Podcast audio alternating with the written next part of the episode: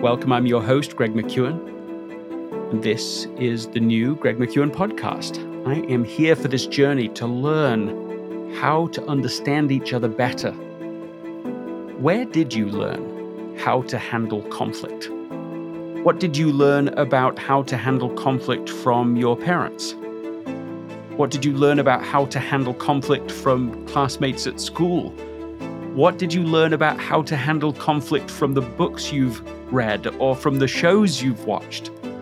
And what happens if what you have learned didn't include how to handle conflict in a healthy way? What has the effect of that been on your relationships over your lifetime? Today, my wife and partner in crime, Anna McKeown, is joining me, and we will share a story or two, some of the things that we're learning, and some actionable advice so that by the end of this episode, you'll be better equipped to not only handle conflict, but also help other people, including the people you lead at work and your children and family members, to do it too. So let's get to it.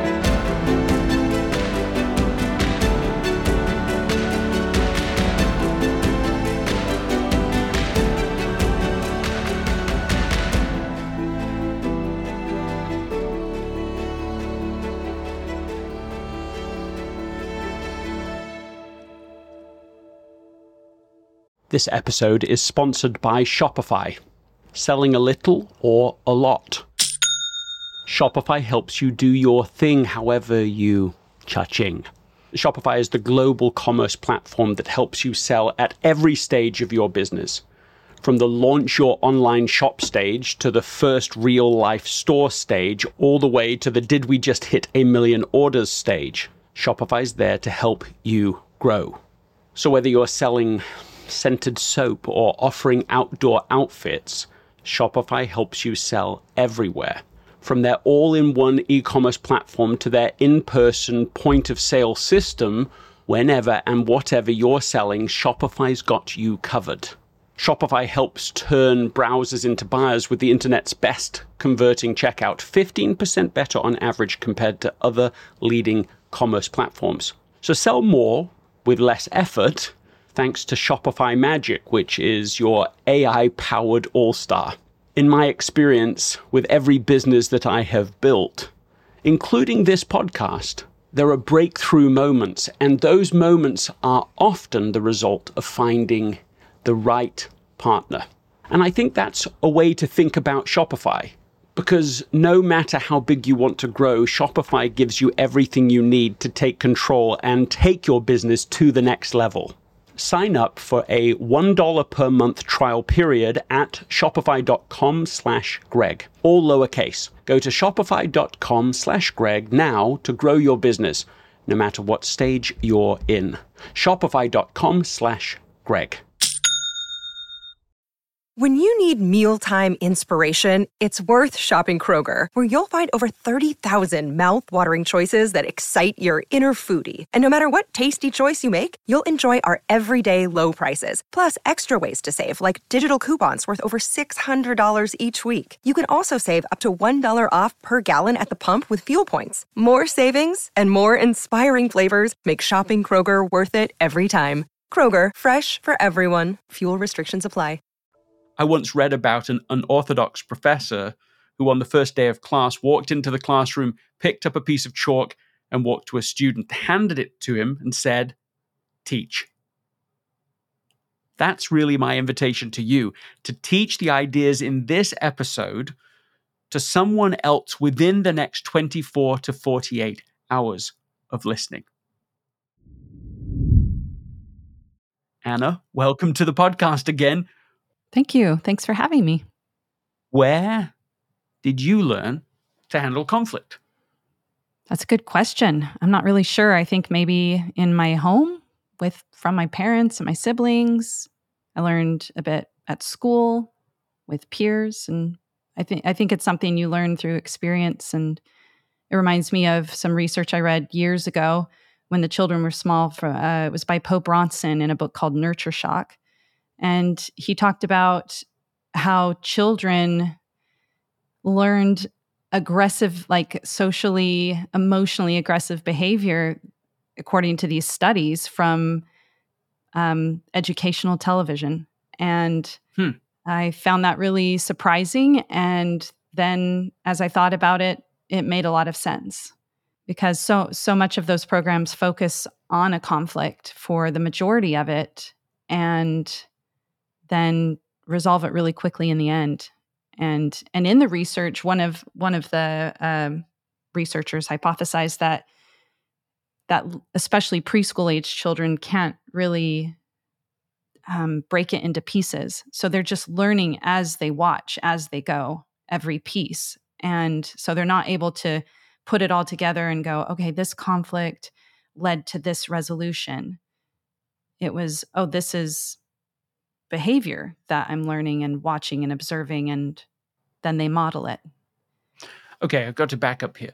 So you're saying the research found that not just watching television, but educational television specifically actually taught children not how to resolve conflict. It didn't educate them on that side of the of, of the equation. It actually taught them how to have more conflict.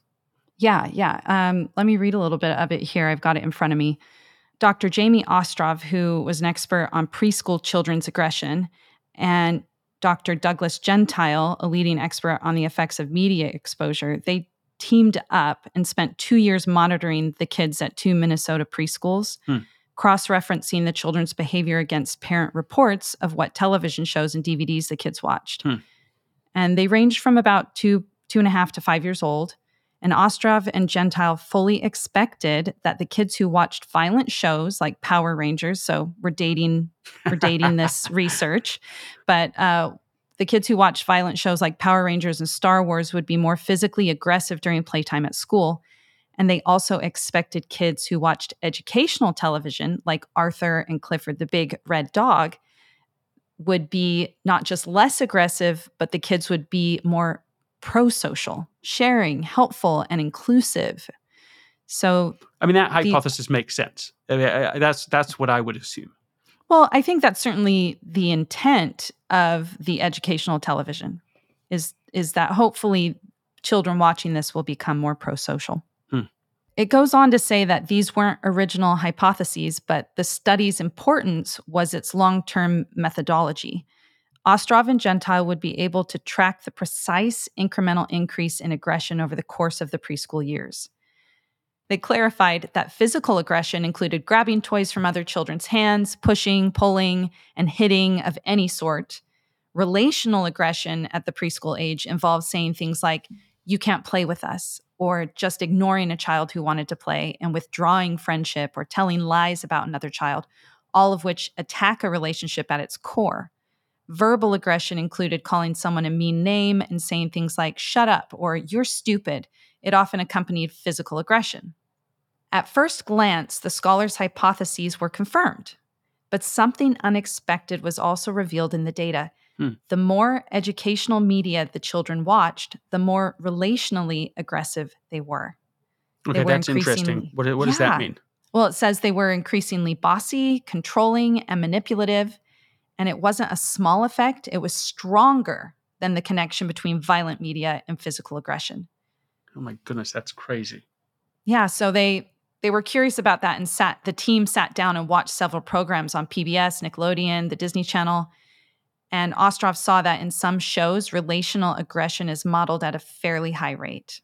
So it's not explicitly violent shows, right? That's that that has a you know, violent shows lead you to act out violence, right? You you you know, children who are watching Batman and Robin, you know, suddenly afterwards are going crazy, sort of fighting each other. But that in this relational interaction, the, these this poor interpersonal behavior they were actually learning more of that in these educational shows than in the violent shows. Yes. I thought this was really crazy. And I know that this is dated. So I know that there, I've seen really great children's programming, but there is some not so great children's programming that I feel like we need to be aware of and the impact that it has on children. Po Bronson goes on to say that under the supervision of Professor Dr. Cynthia Scheib, or Scheib, I'm not sure if I'm saying that right, Ithaca undergrads patiently studied 470 half hour television programs commonly watched by children, recording every time a character insulted someone, called someone a mean name, or put someone down. Scheib's analysis subsequently revealed that 96% of all children's programming includes verbal insults and put downs, averaging 7.7 put downs per half hour episode. Wow. It said that even the ones that were considered pro social still had 66% uh, containing insults. And, it, and they're like really breathtakingly cruel insults. One of them is from SpongeBob SquarePants and it says, How do you sleep at night knowing you're a complete failure? Huh. Yeah, that's so interesting because I mean I, I am familiar with the idea that conflict gets our attention. So it's the conflict in really any media, any theatrical performance, any any book that you're reading. I mean the the conflict is what gets your gets your attention in the first place. Yeah, I found this really interesting to me in particular because my experience in elementary school included some of like being on the receiving end of some of these and I I know I'm not alone. I that's part of the experience of going to school. But this was helpful to me this research because one it it gave me actually a more compassionate view of of the children who do this, who do uh, you know model this behavior, and it also changed how I viewed children's learning. I became much more conscious of the impact of modeling in a child's own behavior. And that if I wanted to impact my children's kindness and behavior, one of the very best things I could do is to try and model good behavior and limit the amount of unkind, antisocial, cruel behavior that is weaved into some children's programming. I mean, I think maybe the reason they have it in there is because it, it feels more real or more interesting but I think we do ourselves a disservice when we lower the standard to even the status quo. Let's raise the standard, especially in children's programming, so that they have an aspirational example before them, so that they have something good that is being modeled. Because there, of course, in real life, there's plenty of ups and downs and there's plenty of unkind behavior. But I think we assume that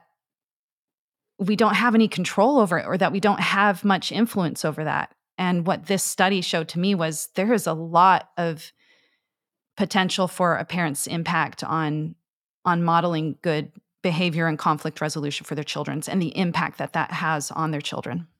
Well, and this also makes me think of every show you're talking about, uh, or every show we can ever watch, of course, has to be written by somebody uh, by a team of people.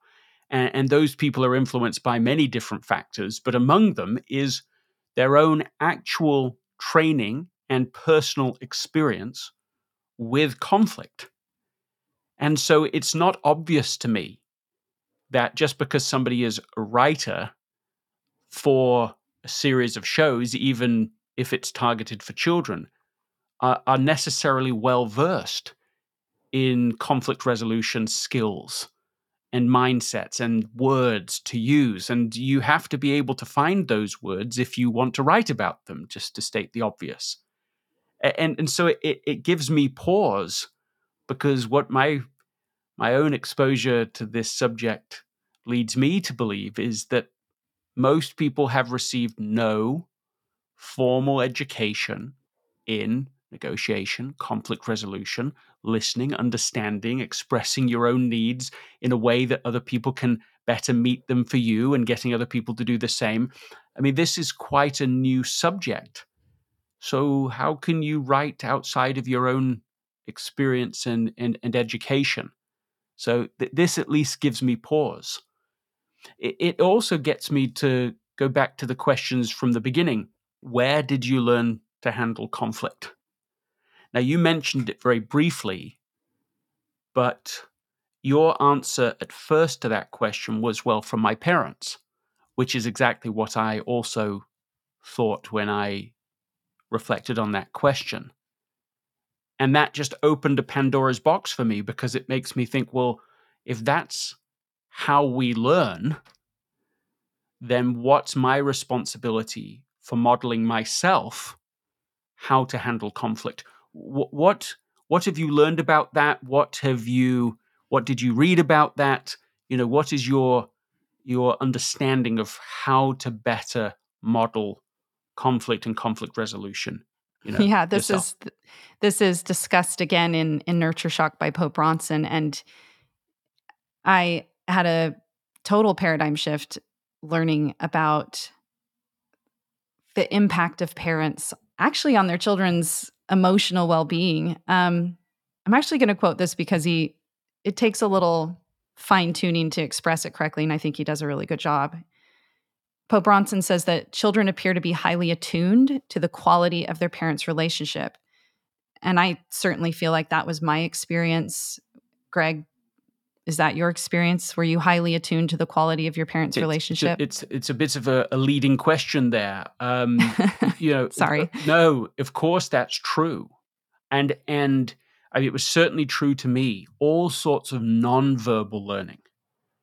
I, I've Yes. learned in my adulthood that the importance that often you're learning as a very young child what is not being said. I mean, you're picking up all sorts of, uh, of vibes and and lessons uh, of of how what to say and what not to say and how to handle disagreements and and all of this is very much in the air. And as a child, of course, you have nothing to contrast it to, so it's just the way it's done.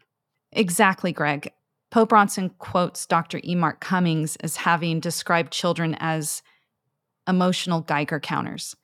I didn't Hmm. know what a Geiger counter was. I had to look that up, but it's a device that measures radioactivity. So it's a it's a Well, perfect what, metaphor. and that's what you're doing as a child. You you are you are sensing that that I mean you don't have the words for it, and that's part of the problem is you're absorbing it without without language, without context, but you're definitely feeling the the toxicity in the room, the the level of happiness, and and it's it's very hard to do anything about it. Whatever it happens to be, you're just there to absorb it.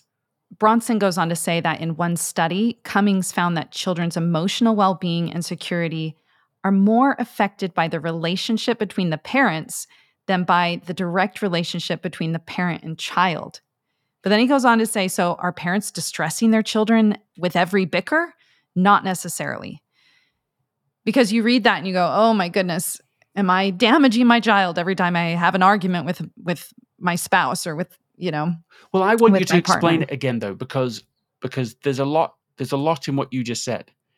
That that the well-being The well being and security are more affected by the relationship between the parents.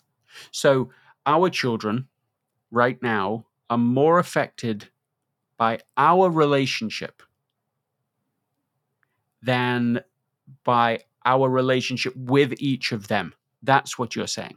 The research Yeah. showed. That is that's what the research showed. So that is very profound, though, for a second.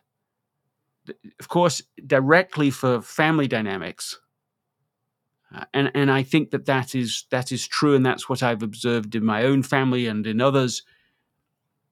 But I think it's also true i- in in a team dynamic as well that the relationship between the not only your manager but the other managers above you and if there's toxicity there or if there's problems there or there's unresolved conflict going on there that can affect and seep into your experience in a business i think sometimes as much or more than the relationship you happen to have with your manager I, i'm not sure if the research would show the same thing but i i I know that there are many times that team members are significantly impacted by the conflict between the next level up. And I think it's because you can't do anything about it, or you feel that you can't. You can't do anything about the way that your parents handle conflict, or you think you can't.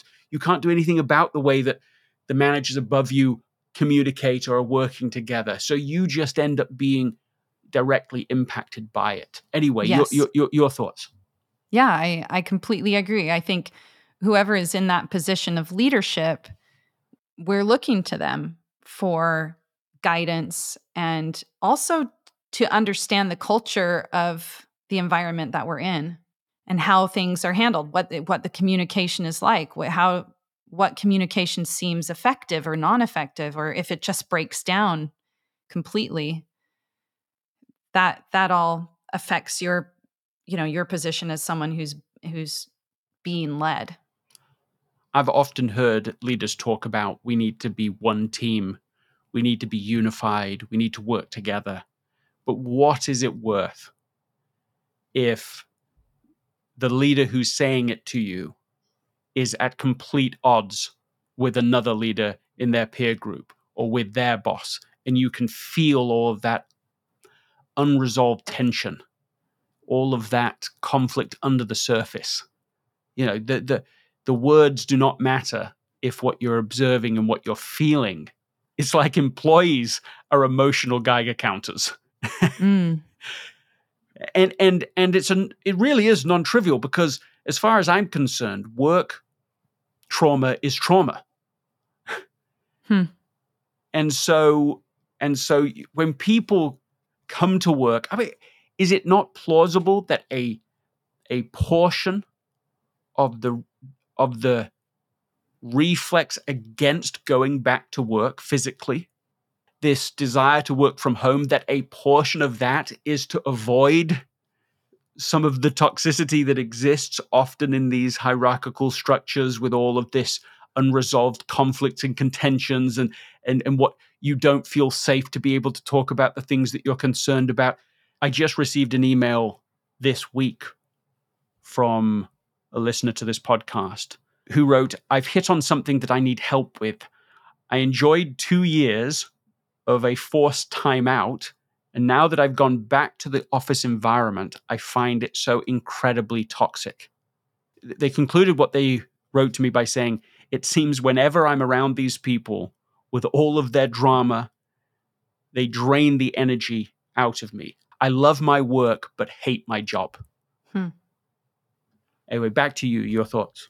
so what do you do is there any hope and i really loved what Po Bronson's research showed is that there absolutely is and in one of the studies that they conducted a third of the children who'd seen conflict had reacted aggressively they shouted they got angry or punched a pillow but in that same study, something else happened which eliminated the aggressive reaction in all but 4% of the children.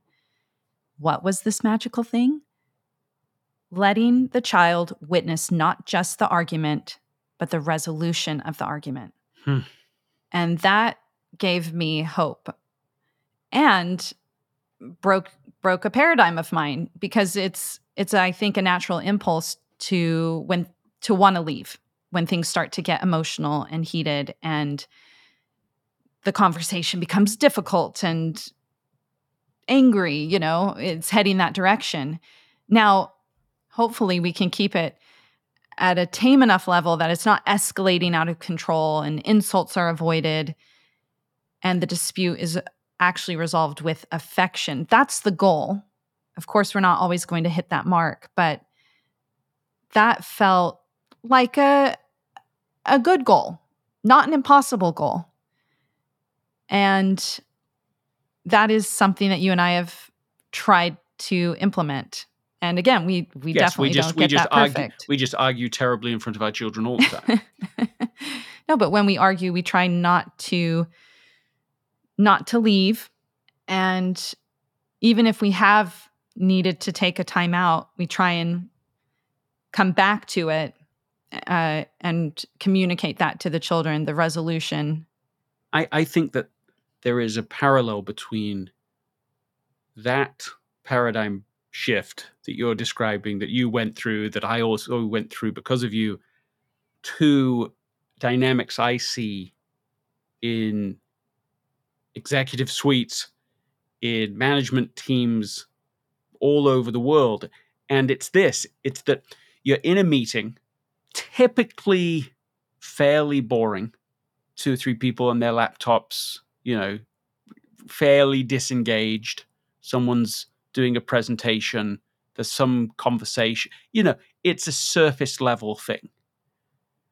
And then somebody says something that's interesting because there's conflict around it because there's disagreement around what they're saying.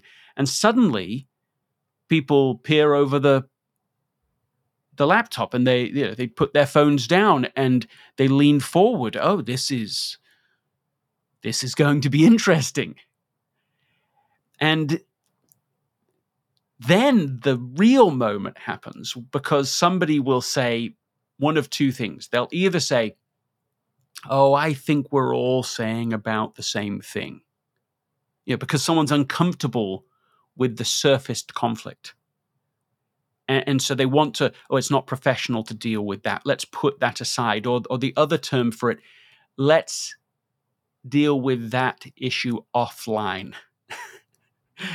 And I know that people listening to this have heard that exact phrase used. And I, for one person, want to go to the island offline because apparently there's lots of really interesting disagreements conflicts happening there. But of course, that's not what happens. The people who are involved in that disagreement, the person who, who started having the conversation, they don't pick that conversation up afterwards. It took it being brought to the head for it to happen even in this moment. Well, I can think of examples in the professional space where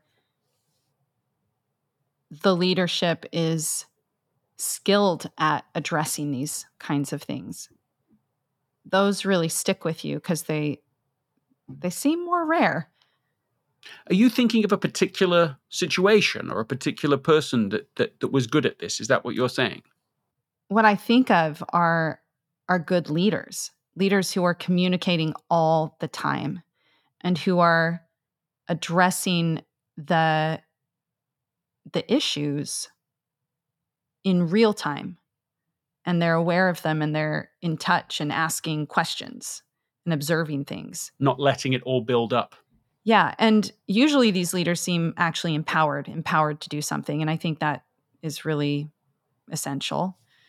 I think a lot of leadership feels like it can't take action at times, depending on the culture.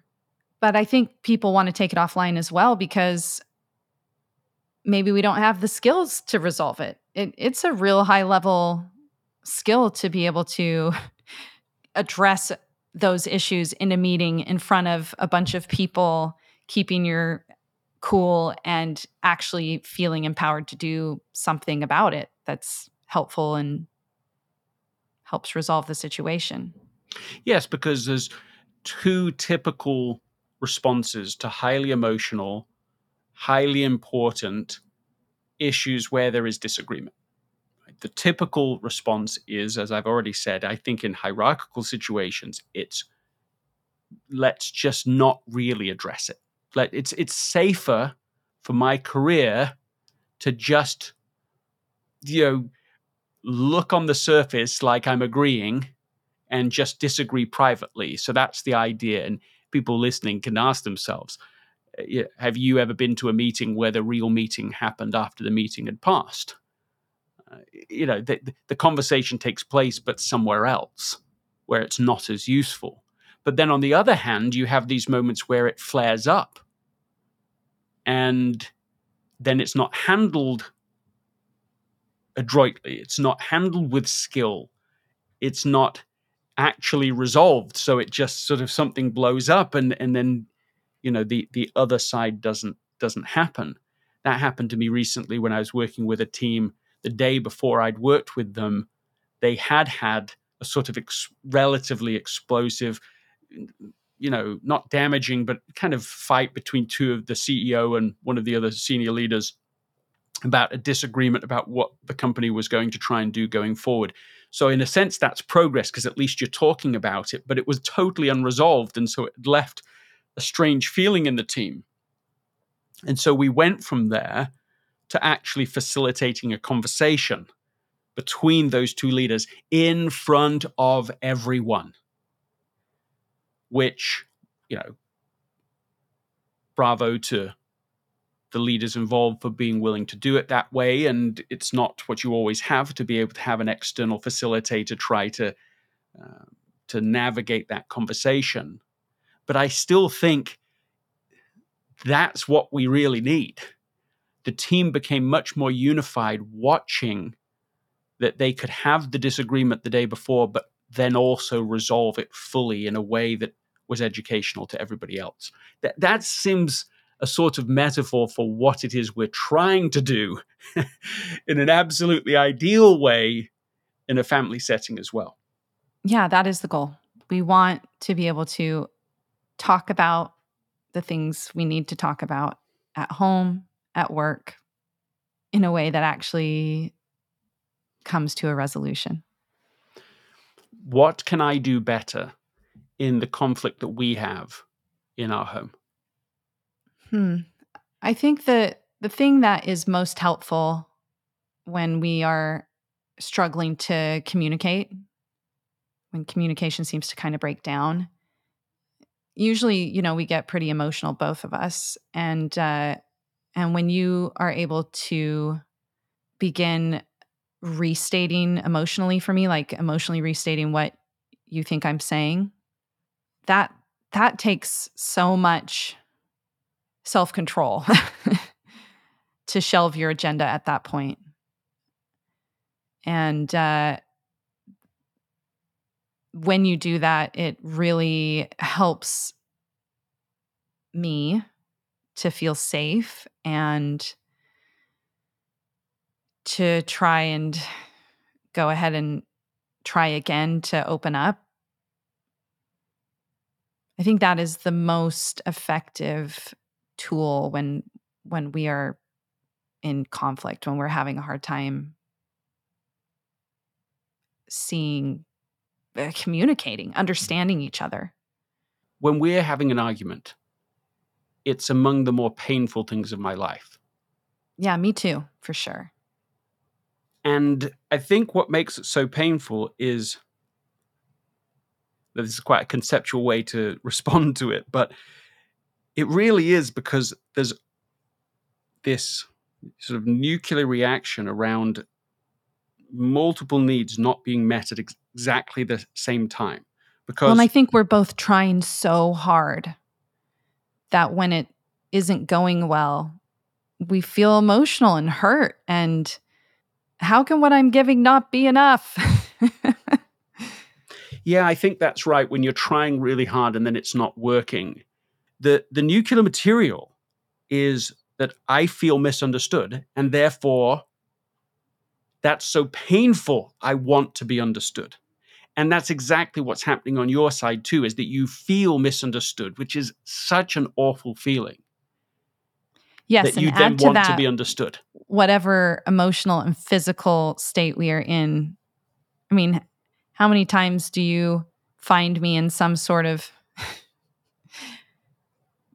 harried situation where there's five different things going on maybe and I and I'm tired and hungry and well you're talking about a very specific moment today. well that did come to mind.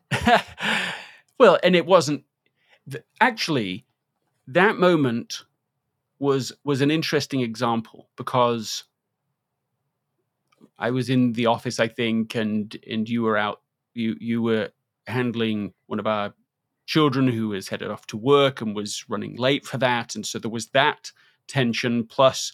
Uh, plus, you were, you know, running. And she hadn't eaten. So I'm trying to help her because she hasn't eaten and she also needs to take something to eat. And so you were doing, I could hear the tone of your voice changing. that's that's how I came.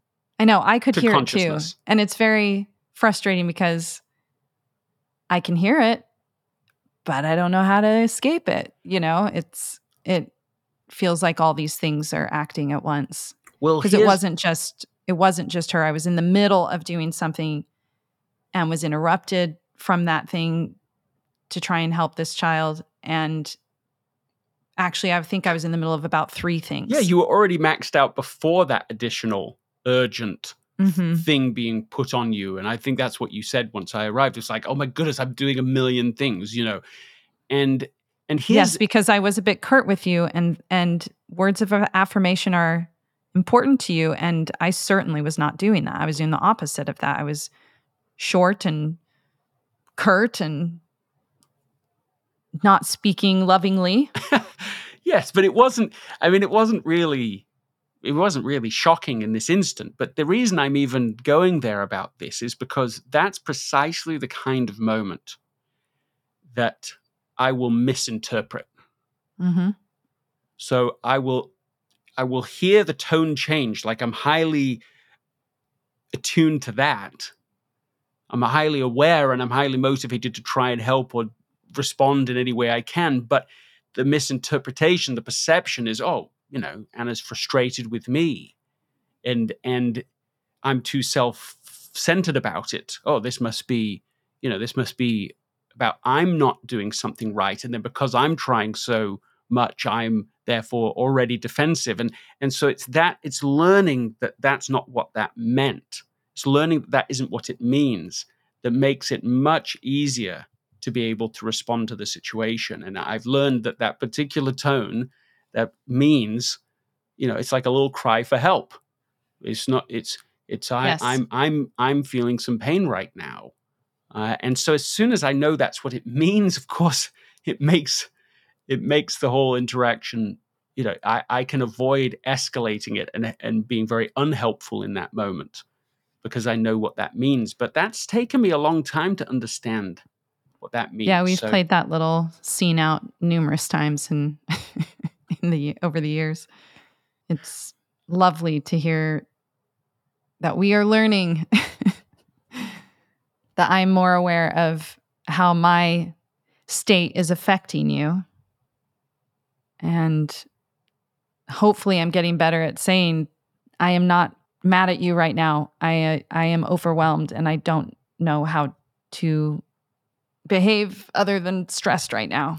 what what is helpful to me that you've been doing more recently is is after the fact just just talking about it in it, there's been a few things you've done one you will say oh thank you for y- you know understanding that moment uh, just being patient through that moment you know it makes me feel like i'm making progress and that it does matter because sometimes it's not like instant it's not instantly helpful. You, you can't see the evidence that it's helpful immediately, but that's that's a helpful thing to me. Uh, and and I think even as you just did right here and publicly, which is even more, you know, kudos to you, is just acknowledging that you hear the tone change too. You know that that's helpful too because just knowing, oh, I'm not, going crazy. I'm not just hearing this. I'm not I'm not making anything up. Uh, you know, so that I think that's been very helpful of fully resolving those moments of conflict. Thank you. That's that's helpful feedback. I appreciate it. I need that. So let's come back again to the questions from the beginning. Where did you learn how to handle conflict? What did you learn about how to handle conflict from your parents, your classmates, uh, the books that you read, comics maybe, the shows you watched? And what did you learn from those sources? If that's where you learned it, what did you learn? And in the show notes for this episode, I'm going to provide a tool for just how you could start reflecting on this in an explicit way. So it's a printable, so you can download it, print it up, uh, and there'll be you know, three columns. Where did I learn about how to handle conflict? What did I learn? And what has the effect of this been in my relationships? To be able to understand better why it is that you handle conflict in the way that you have. There are people, brave people, listening to this right now who have already done so much better than their grandparents did, than their parents did. That they have said, I can see I'm going to stand apart from my intergenerational conflict heritage and I'm going to choose something different. Transition people, let's say. But there's another group of people who have done that, but don't have a clear model of what to do instead. And so that's something that this podcast is all about is trying to understand what we do instead. But the first step is still to acknowledge where we are and have a better understanding of that. So that's a, a self assessment, a little self reflection to go a little further with what we've been talking about so far today. Anna, give us the last word. I think if I were to say a last word, it's that there's always hope in improving our communication, improving our ability to resolve conflict, and that resolving conflict is what builds emotional security and trust in relationships. That's beautiful. Thank you, Anna, for being on the new podcast. Thank you for having me. Everybody out there, thank you really for listening. If you have found value in this episode, please write a review on Apple Podcasts. First five people to write a review of this episode will receive a copy of Effortless. Make it easier to do what matters most. Just send a photo of your review to info at gregmckeown.com. That's info at G-R-E-G-M-C-K-E-O-W-N.com. And if you would like to be a part of a live session where we can practice negotiation and conflict resolution skills together, then sign up at essentialism.com forward slash negotiation. And I'm going to let you all know once I'm really ready to do something that I think will be special. Remember to subscribe to this podcast right now so that you can receive the next episode. They come out on Tuesdays and Thursdays. A slight changes coming. Tuesdays will be solo episodes, and Thursdays will be like this an interview, a conversation. I'll be back with you on Tuesday. See you then.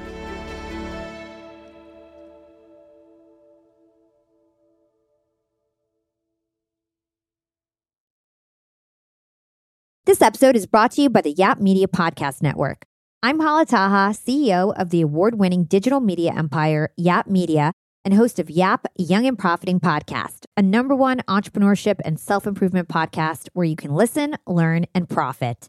On Young and Profiting Podcast, I interview the brightest minds in the world and I turn their wisdom into actionable advice that you can use in your daily life. Each week, we dive into a new topic like the art of side hustles, how to level up your influence and persuasion, and goal setting. I interview A list guests on Young and Profiting. I've got the best guests, like the world's number one negotiation expert, Chris Voss, Shark Daymond John, serial entrepreneurs Alex and Leila Hormozi, and even movie stars like Matthew McConaughey. There's absolutely no fluff on my podcast, and that's on purpose.